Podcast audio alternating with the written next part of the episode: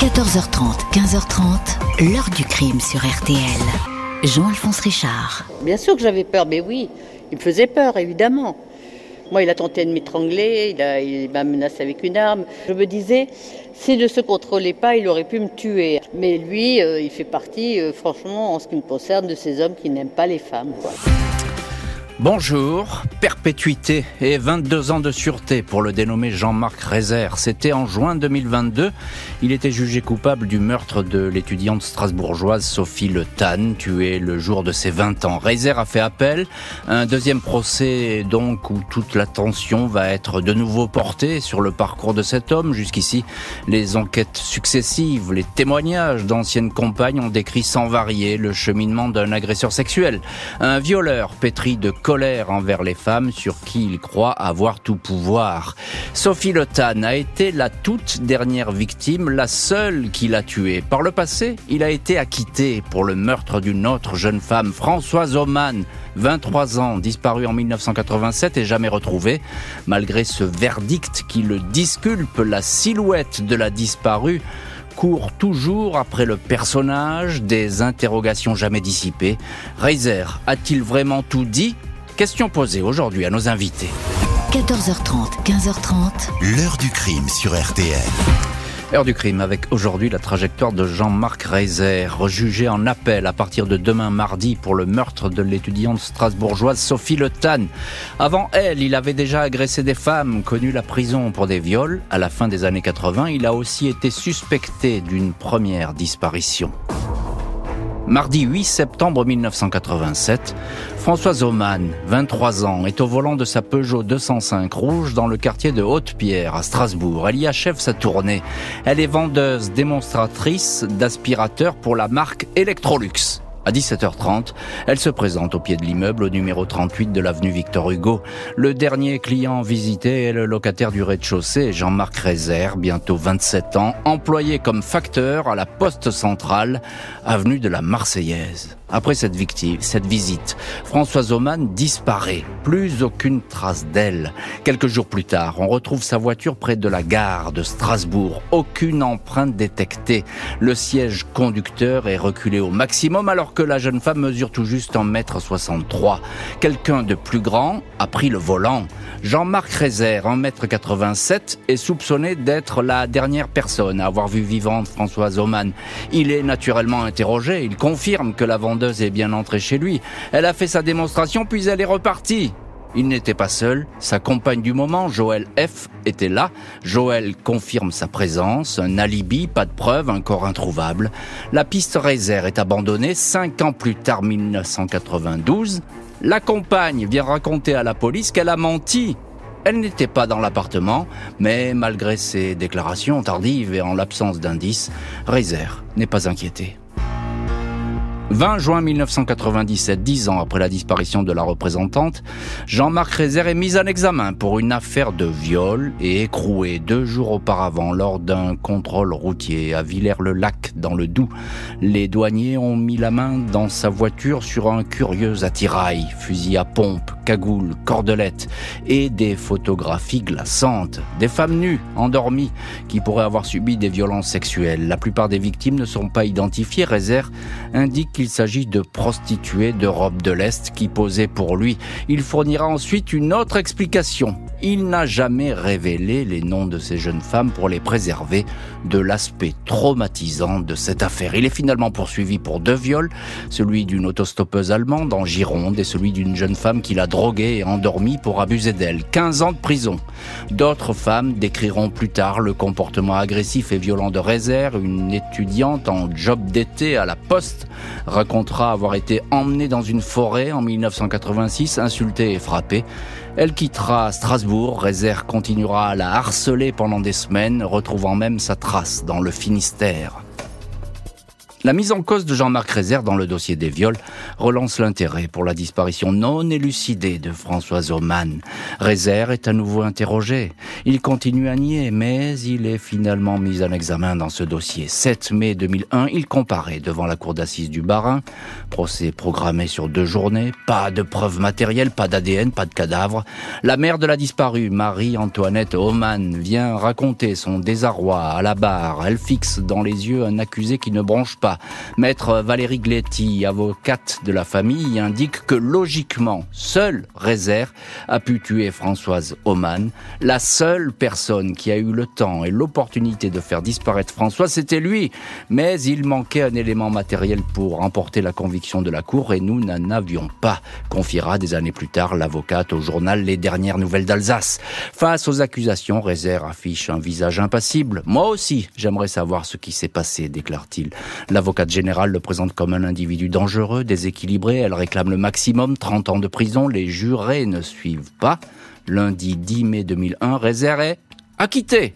J'ai été désespéré par son acquittement. Mon désespoir s'est ravivé en 2018 lorsque j'ai appris qu'il était impliqué dans la disparition de Sophie Le Tan, témoignera la magistrate dans les dernières nouvelles d'Alsace. Et Sophie Le Tan, nous allons en parler, bien sûr, avec le procès en appel de Jean-Marc Rézère, un an après sa condamnation à la perpétuité. Comment va se présenter l'accusé devant la cour d'assises? Que va-t-il raconter? On va voir tout cela dans la suite de l'heure du crime. Comme nous verrons que l'affaire Françoise Oman réserve ou pas réserve d'ailleurs, eh bien que cette affaire n'est pas euh, terminée. Je voulais qu'on attaque par cette affaire Oman parce que même si aujourd'hui le mystère en point d'interrogation reste euh, sur cette affaire, eh bien c'est la première où le nom de Jean-Marc Rézère est cité. Bonjour Yannick Collant. Bonjour. Merci infiniment d'être aujourd'hui avec nous euh, dans l'heure du crime depuis le bureau RTL euh, à Strasbourg. Vous êtes journaliste, évidemment, on connaît votre voix sur cette antenne puisque vous êtes notre correspondant, de nos correspondants dans cette région de l'Est et plus particulièrement à Strasbourg. Je, le disais, euh, il, a, été condamné à l'époque pour des viols, mais de manière assez publique, le nom de Rézère, il apparaît au cours de cette affaire Françoise Oman. Oui, parce que euh, jusque-là, en fait, il n'avait jamais été euh, condamné. Donc, c'est hmm. effectivement la première fois que les policiers vont avoir affaire à lui euh, en 1987 lorsqu'ils font l'enquête de voisinage. Et c'est peut-être ce qui va jouer en sa faveur, hein, parce qu'il n'y a pas d'éléments particulier qui pousse à, le suspecter, à part qu'il est le, dernier client de, Françoise Oman. Euh, mais comme la, voiture qui va être euh, retrouvée plus tard n'est plus devant l'immeuble, hmm. sur le moment, euh, on n'est pas vraiment sûr que ce soit le, suspect principal dans cette affaire. Ça peut être une, simple disparition. Donc c'est effectivement à ce moment-là, en 1987, que les policiers vont pour la première fois rencontrer Jean-Marc Reiser. Alors c'est important parce qu'effectivement, on peut commencer à se faire déjà une idée du personnage. qui est-il à cette époque, Jean-Marc Reiser? 27 ans, il a une compagne? Je crois qu'il va bientôt avoir un enfant. C'est un facteur, c'est ça, de la Poste de Strasbourg il, travaille à la, à la Poste. Euh, alors effectivement, ce que l'on sait, c'est qu'il a eu une enfance très compliquée. Euh, ça, on l'apprendra plus tard lors des enquêtes de personnalité. Mais euh, il a eu une, une, enfance très compliquée, chaotique, avec un père violent, alcoolique. Il a eu beaucoup de difficultés dans son enfance. Il a été interné en hôpital psychiatrique déjà à l'adolescence. Mmh. il a tenté de tuer son père à coups de hache à l'âge de 13 ans. Ah tout ça, tout ça à l'époque, les policiers ne le savent pas évidemment, puisqu'ensuite il a réussi à entrer à la poste et à retrouver une vie quasiment normale, à progresser dans les échelons euh, à la poste et à passer des concours administratifs comme ça petit à petit. Et donc il, il a normalisé euh, sa vie et il présente, euh, j'ai envie de dire, le profil d'un homme très banal finalement, une vie standard. voilà, il, il commence à s'installer dans la vie. Il a 27 ans. C'est quelqu'un d'une personnalité très classique. Finalement. Et il attire pas l'attention. Bonjour maître Thierry Moser. Bonjour Monsieur Richard. Merci infiniment d'être aujourd'hui au téléphone de l'heure du crime. Euh, vous êtes euh, depuis longtemps l'avocat de la famille de Françoise Oman et vous continuez bien sûr à suivre ce dossier de très près. Euh, un mot avec vous, qu'est-ce qu'on sait de la dernière journée de Françoise Oman Nous sommes en septembre 1987. Françoise Oman est une jeune femme de 23 ans. Elle, pour gagner sa vie, elle fait du porte-à-porte pour vendre des, aspirateurs pour la marque Electrolux. Mhm. Et le dernier client prospecté le jour de sa disparition s'appelle Jean-Marc Reiser. Mhm. Et à partir de la visite de Françoise au domicile à l'appartement de ce Reiser, elle disparaît totalement et on ne la voit plus, on ne la verra plus jamais. Et on n'a jamais retrouvé d'ailleurs son corps, on ne sait pas où se trouve le corps de cette malheureuse Françoise. Alors, Maître Moser, il y a un témoin qui confirme la présence de Françoise Oman dans euh, cet immeuble ce jour-là. On l'a vu. On apprend par un occupant de l'immeuble qu'il a vu Mhm. Reiser discuter avec euh, Françoise Oman sur son palier. Donc la présence de Françoise Oman dans, ce, dans cet immeuble n'est pas contestable. Et, et puis aussi, Maître Moser, il y a Rézère qui confirme que la représentante est passée chez lui. Il dit quoi sur la disparition? Il confirme, il est obligé de la confirmer parce qu'il y a le témoignage de ce voisin de palier. Heureusement Mm. qu'il y avait ce voisin de palier. La thèse de Reiser consiste à dire oui, effectivement, j'ai j'ai vu cette jeune femme, mais elle est partie, je n'ai absolument Mm. rien acheté, elle est repartie très normalement et je ne sais strictement rien Mm. de sa disparition dont vous me parlez, vous les policiers. Euh, Bonjour, Maître Gérard Velzer. Bonjour. Merci infiniment d'être au, téléphone de l'heure du crime. Vous êtes euh, l'avocat de la famille Le Tan et vous serez demain évidemment à ce procès en appel euh, qui s'ouvre dans cette affaire. On va en parler de l'affaire évidemment, euh, Sophie Le Tan. On va y venir dans le chapitre suivant. Je voulais qu'on, je, je l'ai dit, mais qu'on attaque par cette euh, affaire Oman parce que c'est un peu l'élément fondateur finalement de la trajectoire criminelle. En tout cas, même si on ne peut rien lui reprocher puisqu'il a été acquitté dans cette affaire. Mais enfin, on verra s'il n'y a pas d'autres choses qui vont se dessiner. Euh, on, sait qu'il a menti euh, dans le dossier Oman en disant que sa compagne était avec lui lors de la visite de la représentante. Est-ce que ça vous, cette affaire Oman, pour éclairer l'affaire Le est-ce que vous l'avez regardé de près, euh, Maître Velzer Oui, absolument, Monsieur Richard. Vous savez, moi, je comprends tout à fait que la famille de Françoise Oman ne croit pas à l'innocence de Rézère. Hum, Monsieur Rézère, à l'époque, n'était pas très connu des autorités judiciaires, mais en fait, le dossier montre qu'il n'a cessé de mentir. hum, En particulier, celle qui lui a fourni un alibi à l'époque, son, sa compagne de l'époque est venue indiquer que c'était faux, que mhm. l'alibi était faux. Et puis, euh, par exemple, dans l'affaire qui nous occupe demain, dans la- l'assassinat de So- Sophie, hum. eh bien, on a retrouvé dans une perquisition chez Monsieur Rézère la photo de Françoise Oman. Eh oui. Et lorsqu'on dit à Françoise Oman, mais c'est quoi cette photo Oh, mais il s'explique pas. Euh, Il dit, mais j'ai été acquitté.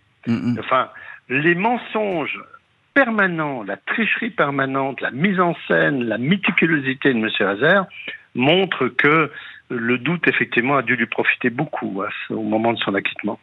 Alors vous décrivez euh, un menteur. Euh, on retrouve un peu ces mêmes réflexes dans le dossier Le Tan, hein, puisque on va en parler, mais là, il, va, mettre du temps à avouer. Hein.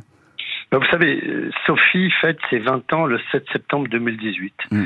Ce jour-là, elle va visiter un appartement pour euh, Mm. faire ses études. Et euh, lorsque M. Rézère est arrêté quelques jours après, les policiers montrent à M. Rézère la photo de Sophie Le Tan. Ça, c'est la première garde à vue. Je ne la connais pas, j'ai jamais vu C'est cette ça. femme. Et il va, il va, il va dire effectivement, il va démentir tout de suite. On va y venir à cette affaire Le Tan. Je voudrais encore un mot avec Yannick Collant.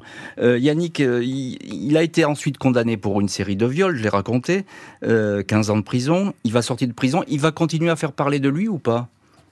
Euh, en fait, il va retrouver en partie, alors il va retrouver un, un travail, il va essayer euh, de, de se Mhm. poser un petit peu, mais tout de suite, il y a quand même euh, deux faits de cambriolage pour lesquels il est, il est arrêté lorsqu'il lorsqu'il sort de prison. Euh, à chaque fois, des cambriolages de cabinet Mhm. vétérinaire Mhm. où il a euh, tout un attirail dans. Une fois, il a tout un attirail dans la voiture, euh, une arme dans, le, dans, dans la boîte à gants, etc. Donc, il y, a, hum, il y a eu deux condamnations, en tout cas, pour des des cambriolages de cabinet vétérinaire, mais la justice à l'époque considère que ce n'est pas grave qu'il cherchait de l'argent, Mhm. uniquement de l'argent. Et- Les enquêteurs, eux, pensent qu'ils cherchaient peut-être plutôt des, des produits anesthésiants euh, euh, dans ces cabinets vétérinaires. pour faire ses coups, effectivement, mais en tout cas, ça n'est pas prouvé. 2018, l'ancien postier va devenir le suspect numéro 1 dans la disparition de Sophie Le Tan. 7 septembre 2018, dans l'après-midi, les parents de Sophie Le Tan sont de plus en plus inquiets. Leur fille devait les retrouver vers midi dans leur maison de Cernay, à une heure de Strasbourg, pour célébrer son anniversaire. Elle a tout juste 20 ans. L'étudiante en économie et gestion à l'université de Strasbourg avait rendez-vous le matin pour visiter en ville un studio. Mais depuis, aucune nouvelle. La police judiciaire est alertée. Premier élément intrigant, le numéro de la petite annonce consultée par Sophie est celui d'une ligne prépayée, très difficile à tracer. Les jeunes femmes qui ont voulu visiter le fameux studio au numéro 1 de la rue de la Perle indiquent que le propriétaire ne s'est jamais présenté. Toutes étaient accompagnées de leur petite amie. Sophie Le Tan, elle, était seule. Après une semaine de recherche, le nom d'un homme qui vit seul au dernier étage apparaît. Le casier judiciaire de Jean-Marc Rézère, 58 ans, compte plusieurs condamnations, dont l'une pour des viols. Il a également été acquitté il y a 17 ans dans une affaire de disparition, celle de Françoise Oman. Déjà, à Strasbourg. C'est à nouveau pour une disparition qu'il est placé en garde à vue. Il dément s'en être pris à Sophie Le Tan. La perquisition de son appartement et les analyses de la police scientifique sont accablantes. Du sang de la disparue est retrouvé sur ses chaussures, sur une veste, sur le linoléum. Il nie, mais il est mis en examen pour assassinat, enlèvement, séquestration et écroué. 5 octobre, un mois après la disparition, Jean-Marc Rézère admet devant la juge Eliette Roux qu'il a peut-être croisé Sophie devant chez lui. Il raconte qu'elle s'était blessée à la main. Il l'aurait invitée à monter chez lui afin qu'elle puisse se désinfecter. Il est normal que vous trouviez son sang chez moi, laisse entendre le suspect. Selon lui, Sophie a quitté vivante le studio. Les battus se succèdent dans les forêts d'Alsace pour retrouver le corps de la disparue. Mais les recherches autour des localités de Miesenthal, Rosteig, Niederbronn, Ingwiller sont infructueuses. Les abords d'une maison forestière où avait habité Reiser sont explorés. Un étang est sondé, aucun indice. Un peu plus d'un an après la disparition.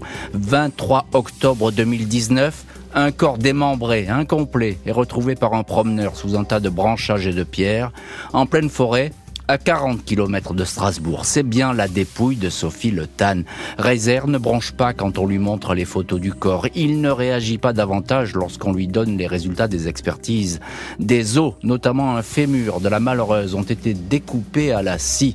On lui fait savoir qu'une scie à métaux parfaitement nettoyée a été découverte dans un sac noir dans la cave de son studio. Après expertise, cet outil s'est révélé couvert de sang des deux côtés de la lame.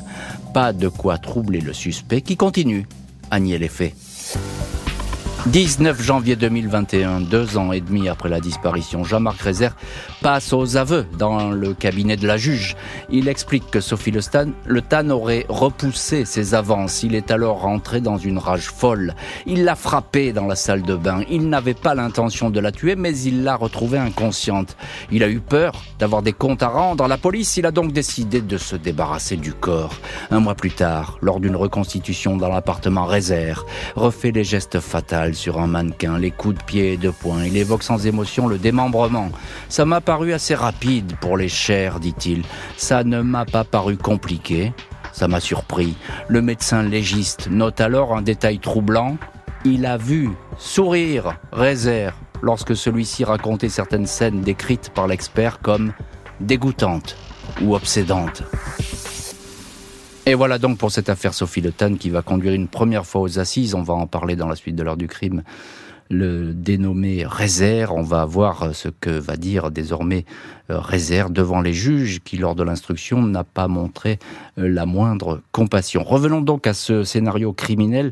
Euh, ce qui frappe toujours et encore, Yannick Collant, vous êtes notre correspondant RTL à Strasbourg, ce qui frappe toujours, et ça m'a encore frappé à la relecture de ce dossier, euh, que je connais un petit peu, c'est vraiment l'organisation méticuleuse de ce piège dans lequel est tombée Sophie Le Tan. Oui, c'est vraiment un, guet-apens. Hein. Tout est organisé. Euh, Jean-Marc Reiser avait huit cartes téléphoniques prépayées qu'il est allé acheter à l'autre bout de Strasbourg euh, avec une fausse adresse email, un faux nom. Euh, ces annonces immobilières postées sur le Bon Coin, ce sont de, fausses annonces avec les photos de l'appartement de, sa mère qui habite au, nord de l'Alsace.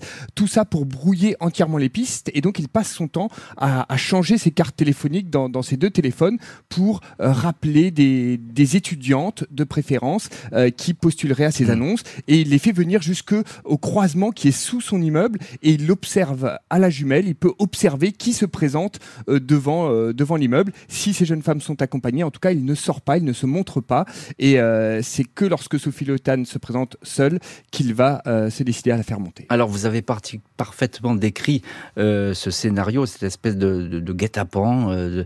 voilà, on tombe dans ce piège. encore un petit mot, Yannick Collant, même si la question question, elle, revient, il faut quand même la trancher. Euh, impossible de savoir si elle a été violée, Sophie Le Tan, parce que le corps, quand il est retrouvé, est beaucoup trop abîmé pour, le dire avec certitude. Et, exactement, hein. les médecins légistes ne peuvent, rien dire. Euh, ce qui est sûr, c'est que Jean-Marc Reiser, lui, décrit une scène de violence euh, absolument terrible hein, devant le tribunal, une avalanche de, coups de poing et de coups de pied, une violence subite.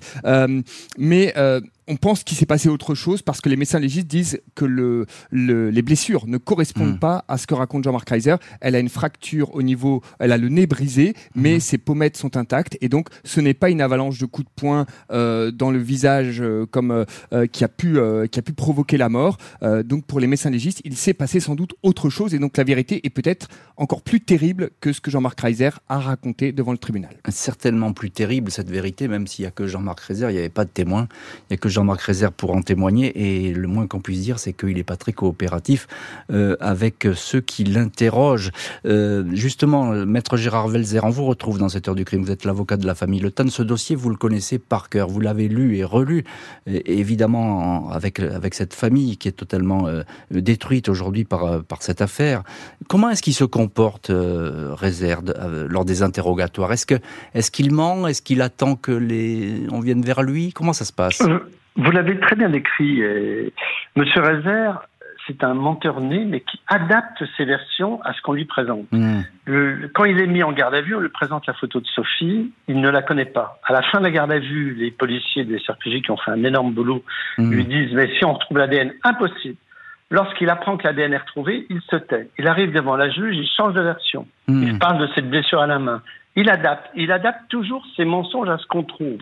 Et puis, lorsqu'il ne peut plus nier parce qu'on a retrouvé le corps, parce qu'on l'a retrouvé que un an et, un mois après, lorsqu'on retrouve le corps et que le corps est disséminé partout parce qu'il a tout caché, à ce moment-là vient une nouvelle version. Oh là là, mais je l'ai frappé et puis je voulais pas, etc. C'est-à-dire qu'il adapte toujours. C'est un menteur, c'est un organisateur, c'est un clinique, c'est dramatiquement hmm. mensonger. Il est toujours à essayer, dira l'expert psychologue, à, avoir deux coups d'avance. C'est ça. Et il dit je voulais pas, je voulais pas. Euh, bon, ça c'est sa version, on en fait ce qu'on veut. Euh, il montre pas la moindre empathie. Aucune empathie, mais c'est quelque chose de, de dramatique. À l'audience, il est d'une froideur. Et quand il faut pleurer, en revanche, il essaye de pleurer. C'est un comédien, c'est un assassin comédien. C'est rare, j'ai rarement vu quelqu'un d'aussi calculateur, mmh. manichéen et mmh. dramatiquement dangereux. Euh, Yannick Holland, juste encore un petit mot. Euh, entre-temps, euh, le 2 février 2020, le parquet de Strasbourg a demandé la réouverture de l'enquête sur la disparition de Françoise Oman parce que on se dit que ce personnage, eh ben, peut-être il y a quelque chose à voir dans cette affaire, c'est ça? Exactement. Alors, il est officiellement acquitté pour le meurtre, donc on ne peut plus le juger là-dessus, mais euh, on peut rouvrir une enquête pour séquestration suivie de mort et recel de cadavres. Ce sont de nouveaux chefs d'accusation et donc on peut relancer une enquête là-dessus pour essayer de faire la hmm. lumière sur la disparition de Françoise Oman. Un an et demi après ses aveux, le suspect va comparaître pour la mort de Sophie Le Tan.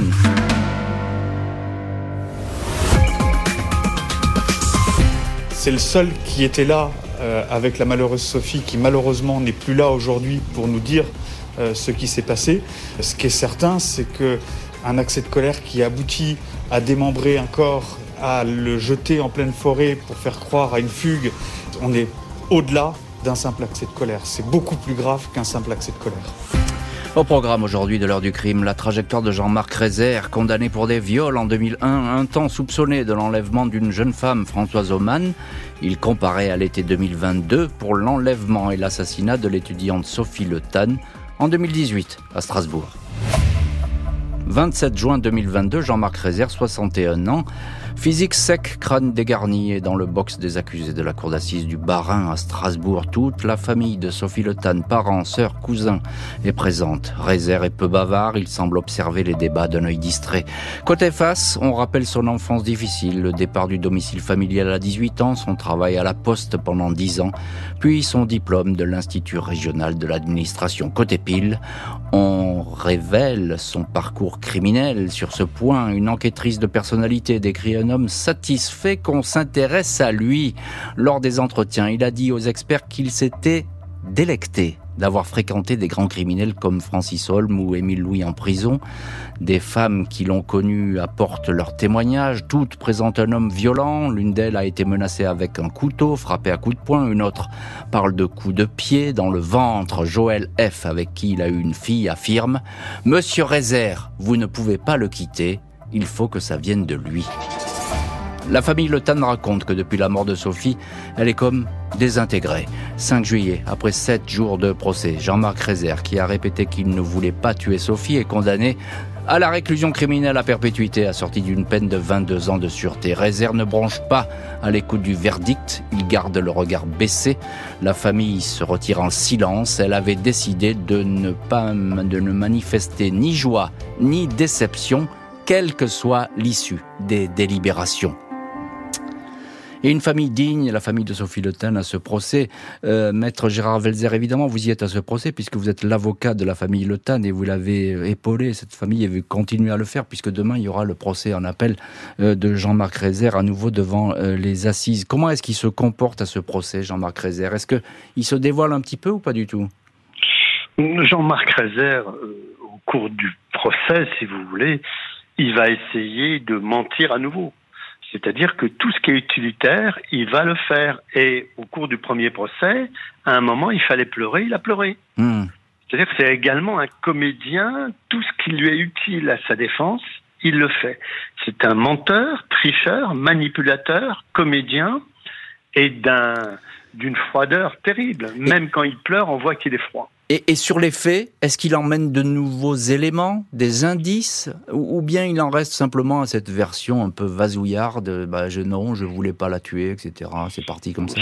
Sur, les faits, il n'amène rien de neuf. Si vous voulez, c'est tellement mm. accablant. Vous vous rendez compte qu'on a retrouvé l'ADN de Sophie sur le manche de la scie, qu'il a été obligé de reconnaître qu'il avait démembré le corps. Vous avez à juste titre, Monsieur Richard, rappelé tout à l'heure qu'au cours de la reconstitution, il souriait quand, ben il, mimait, quand il mimait le démembrement. ça, c'est ça, c'est glaçant. Et ce sont les propos d'un d'un expert, d'un expert, hein, d'un médecin qui était là. Donc, lui, c'est lui qui a vu sa scène. C'est pas une, une, scène inventée euh, dans les journaux ou rapportée comme ça par un témoin qui n'existe pas. Euh, il y a Nicolas, il y a ce procès, euh, le premier procès de Rézère. Alors, on l'attend beaucoup parce qu'il faut voir évidemment le, le visage qu'a ce personnage.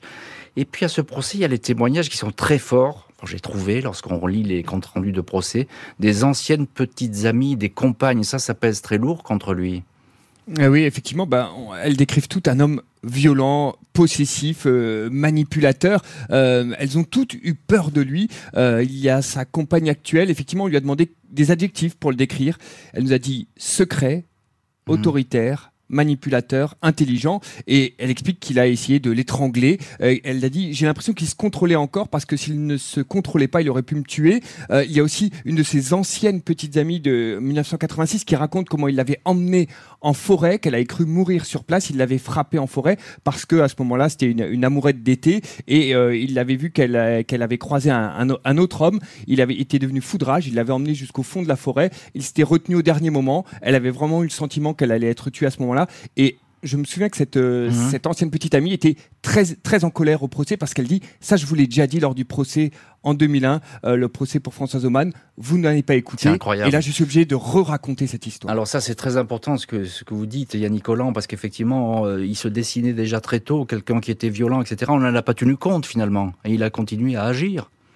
Exactement, et on voit les, témoignages qui s'accumulent euh, pour ces, femmes qu'il a côtoyées au fur et à mesure de, ces années, mmh. euh, quel que soit le milieu dans lequel il les, les a fréquentées. Effectivement, elles racontent toutes euh, ce, même mécanisme. Mmh. Effectivement, lorsqu'elles essayent de le quitter, par exemple, ça se passe souvent très très mal et il les harcèle encore pendant longtemps. Il y a une emprise hein, qui, s'effectue. Effectivement, il y a ce piège, on en a parlé, le, piège dans lequel est tombée Sophie Le puis il y a une emprise avec ses femmes et ses compagnes.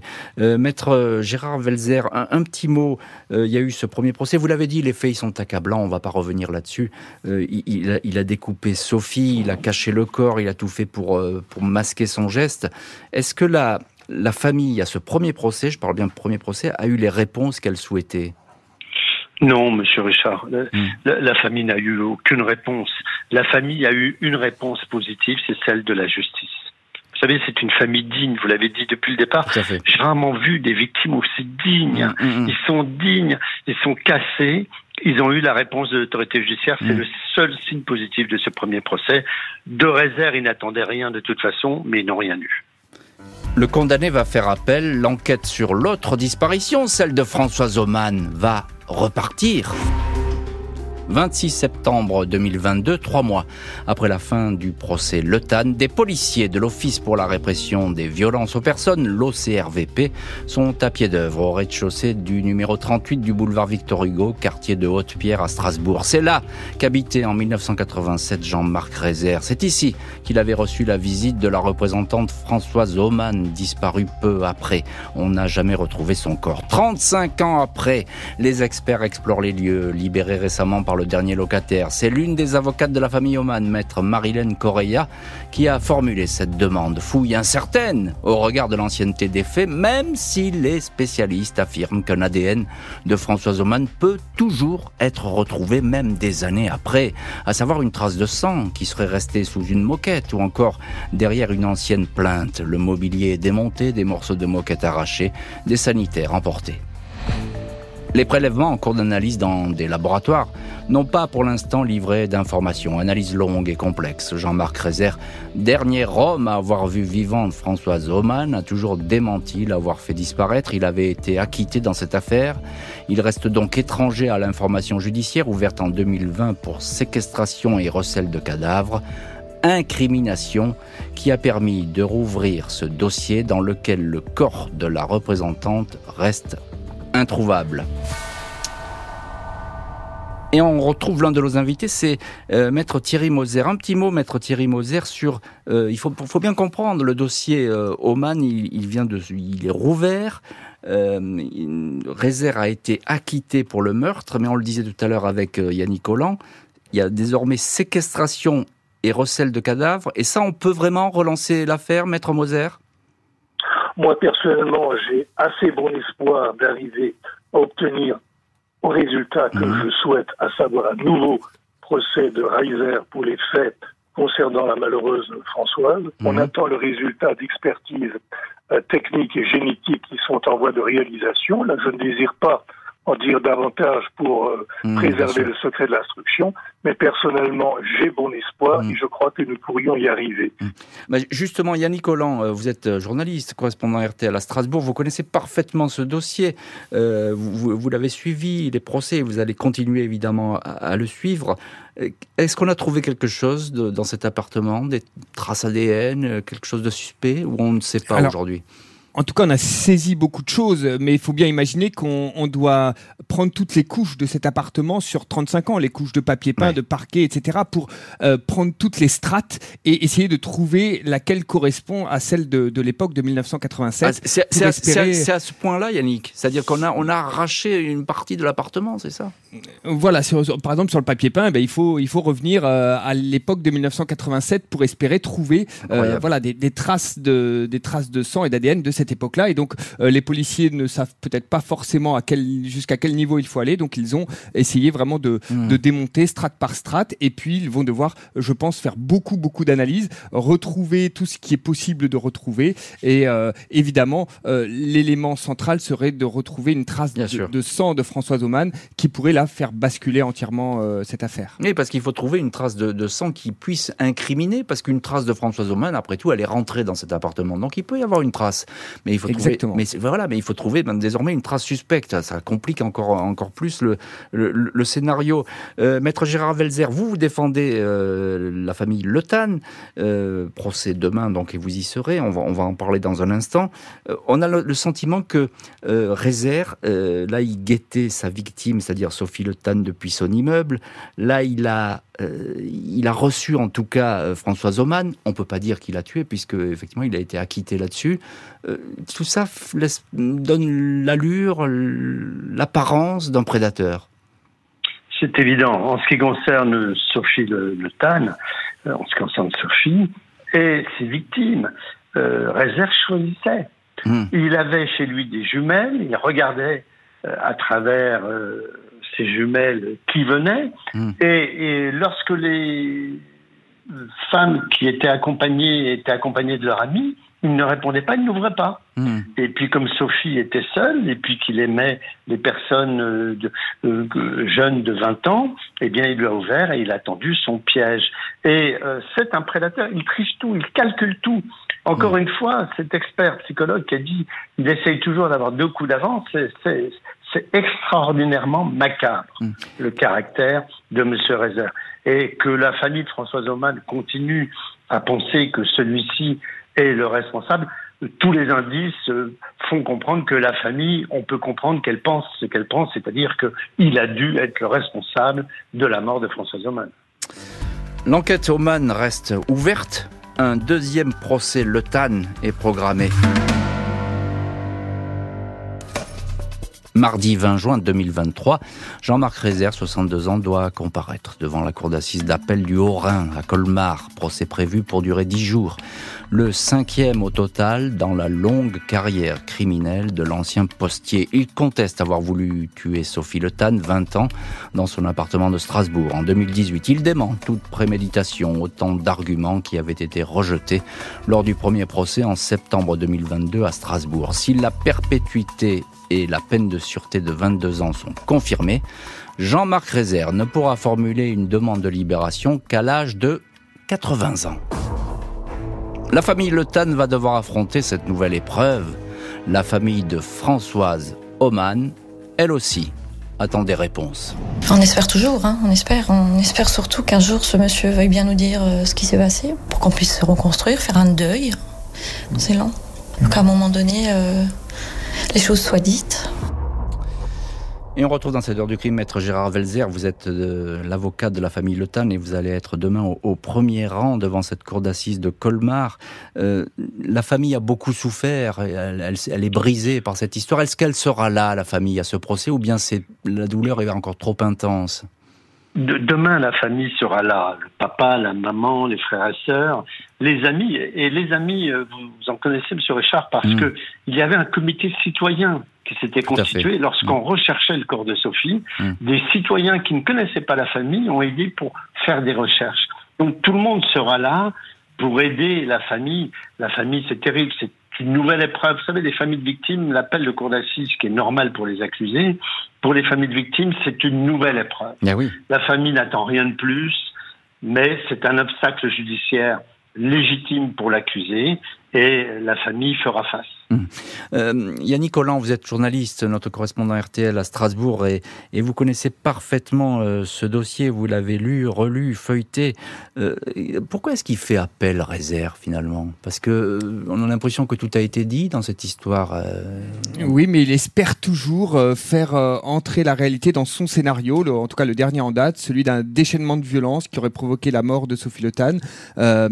et il, il, ne veut pas de cette préméditation. Il sait qu'il il a échappé, en tout cas, il a été acquitté en 2001 et il espère toujours euh, échapper à une condamnation à, perpétuité. Mais j'ai envie de dire, pour ça, il va devoir vraiment hmm. changer lors de ce ben procès, changer d'attitude parce que sa froideur exceptionnelle dont on parlait tout à l'heure, je me souviens qu'à un moment donné, il parlait du corps de Sophie Le Tan, il, disait cette phrase, il disait « j'ai vu que ça ne bougeait plus ». Il disait ah ça pour parler du corps de Sophie Le Tan. Ça avait été catastrophique, euh, voilà, et extrêmement dur à entendre pour la famille. Alors ça va beaucoup se jouer sur le visage qu'il va présenter, c'est ça que vous nous dites, Yannick Holland en tout cas, je pense qu'il doit complètement changer et, hmm. effectivement, euh, cette froideur euh, montre que c'est que c'est quelqu'un d'extrêmement dangereux. C'est en tout cas l'impression qu'on a tous eu lors de ce premier procès. Hmm. Euh, Maître Thierry Moser, vous êtes également l'un de nos invités aujourd'hui dans l'ordre du crime. Alors évidemment, vous, vous ne serez pas à ce procès Le Tan. vous êtes l'avocat de la de la famille de François Oman. Dossier rouvert, hein, il faut bien le dire, avec tout ce que ça peut suggérer de, de suspense. Un, un, mot tout de même. selon vous, Reiser il ment depuis le début dans toutes ces histoires? Reiser euh, veut bien dire des petits, petits, petits morceaux de vérité à partir mhm. du moment où il ne peut pas faire autrement. Mhm. Au départ, quand il n'y a pas d'éléments apparemment contre lui, il conteste tout. Et à partir du moment où les policiers mettent sous ses yeux euh, des éléments embarrassants, compromettants pour lui, alors là, il essaie de s'adapter et il va reconnaître le minimum du minimum. Je vais poser la même question à Gérard Velzer, mais je, vous la pose euh, tout de suite, maître Thierry Moser. Est-ce que vous pensez que Jean-Marc Rézer a pu faire d'autres victimes? Je ne l'exclus pas. Hmm. Je ne l'exclus pas, je n'ai aucun élément pour l'affirmer, mais c'est une éventualité que je n'exclus pas. Hmm. Maître euh, Gérard Velzer, bah, je vous pose la même question. Est-ce que vous Oui, que, comme Thierry Moser, vous savez, hmm. tout le dossier, la personnalité, le casier judiciaire de M. Rezer. Faut pas oublier qu'il a déjà été condamné pour évasion, qu'il hmm. a un casier avec d'autres choses, avec euh, ces histoires de chloroforme, euh, de produits. oui, tout à fait. bon, il a tout le profil, il a tout le profil pour être un serial killer. Ça, ça vous, c'est une certitude que vous avez. Enfin, c'est un, un sentiment qui vous anime. En, tant que juriste, on ne peut pas avoir de certitude sans dossier. Hmm. Le dossier sur lequel j'ai travaillé, sur l'assassinat de Sophie Le Tan, ce que je vois euh, du déroulement judiciaire dans l'affaire François Oman, le caractère de ce monsieur, oui, il a le profil d'un serial killer. A-t-il ou non tué d'autres personnes? Je ne serais pas étonné qu'on en trouve. Ah ben voilà, donc euh, en tout cas les, avocats sont d'accord, en tout cas les avocats, euh, pas les avocats de la défense évidemment, mais les partis civils sont, euh, sont d'accord dans ces histoires. Yannick Collant, est-ce qu'il reste des questions sur Jean-Marc Rézère ou bien on l'a totalement cerné ce personnage? Parce qu'il joue tellement avec la vérité, avec les apparences, avec ses confidences, on finit par s'y perdre un peu. Ben, effectivement, ben, pour rester dans ce type de, de questions, on sait qu'il a passé un long moment en, Asie du Sud-Est euh, et on ne sait pas ce qu'il a fait pendant une longue période. Il est parti euh, plus d'une année en, Asie du Sud-Est. Euh, je sais que les, les enquêteurs ont parlé d'éventuelles autres victimes. Les enquêteurs ont, ont, essayé de vérifier en Alsace tous les cas de disparition pendant qu'il était en liberté. Ils n'en ont pas trouvé d'autres cas suspects, en tout cas euh, dans le secteur euh, autour de l'Alsace. Mmh. Mais il y a ces longues périodes à l'étranger et là, on ne sait pas du tout euh, ce qu'il a fait. Et c'est peut-être là encore un, des, un des, mystères de, de Jean-Marc Reiser qui reste à éclaircir. Le mystérieux Jean-Marc Reiser. Merci infiniment. Yannick Collant, maître Gérard Velzer et maître Thierry Moser d'avoir été aujourd'hui les invités de l'heure du crime. Merci à l'équipe de l'émission, Justine Vignot, Marie Bossard à la préparation, Boris Pirédu à la réalisation. L'heure du crime, présenté par Jean-Alphonse Richard sur RTL.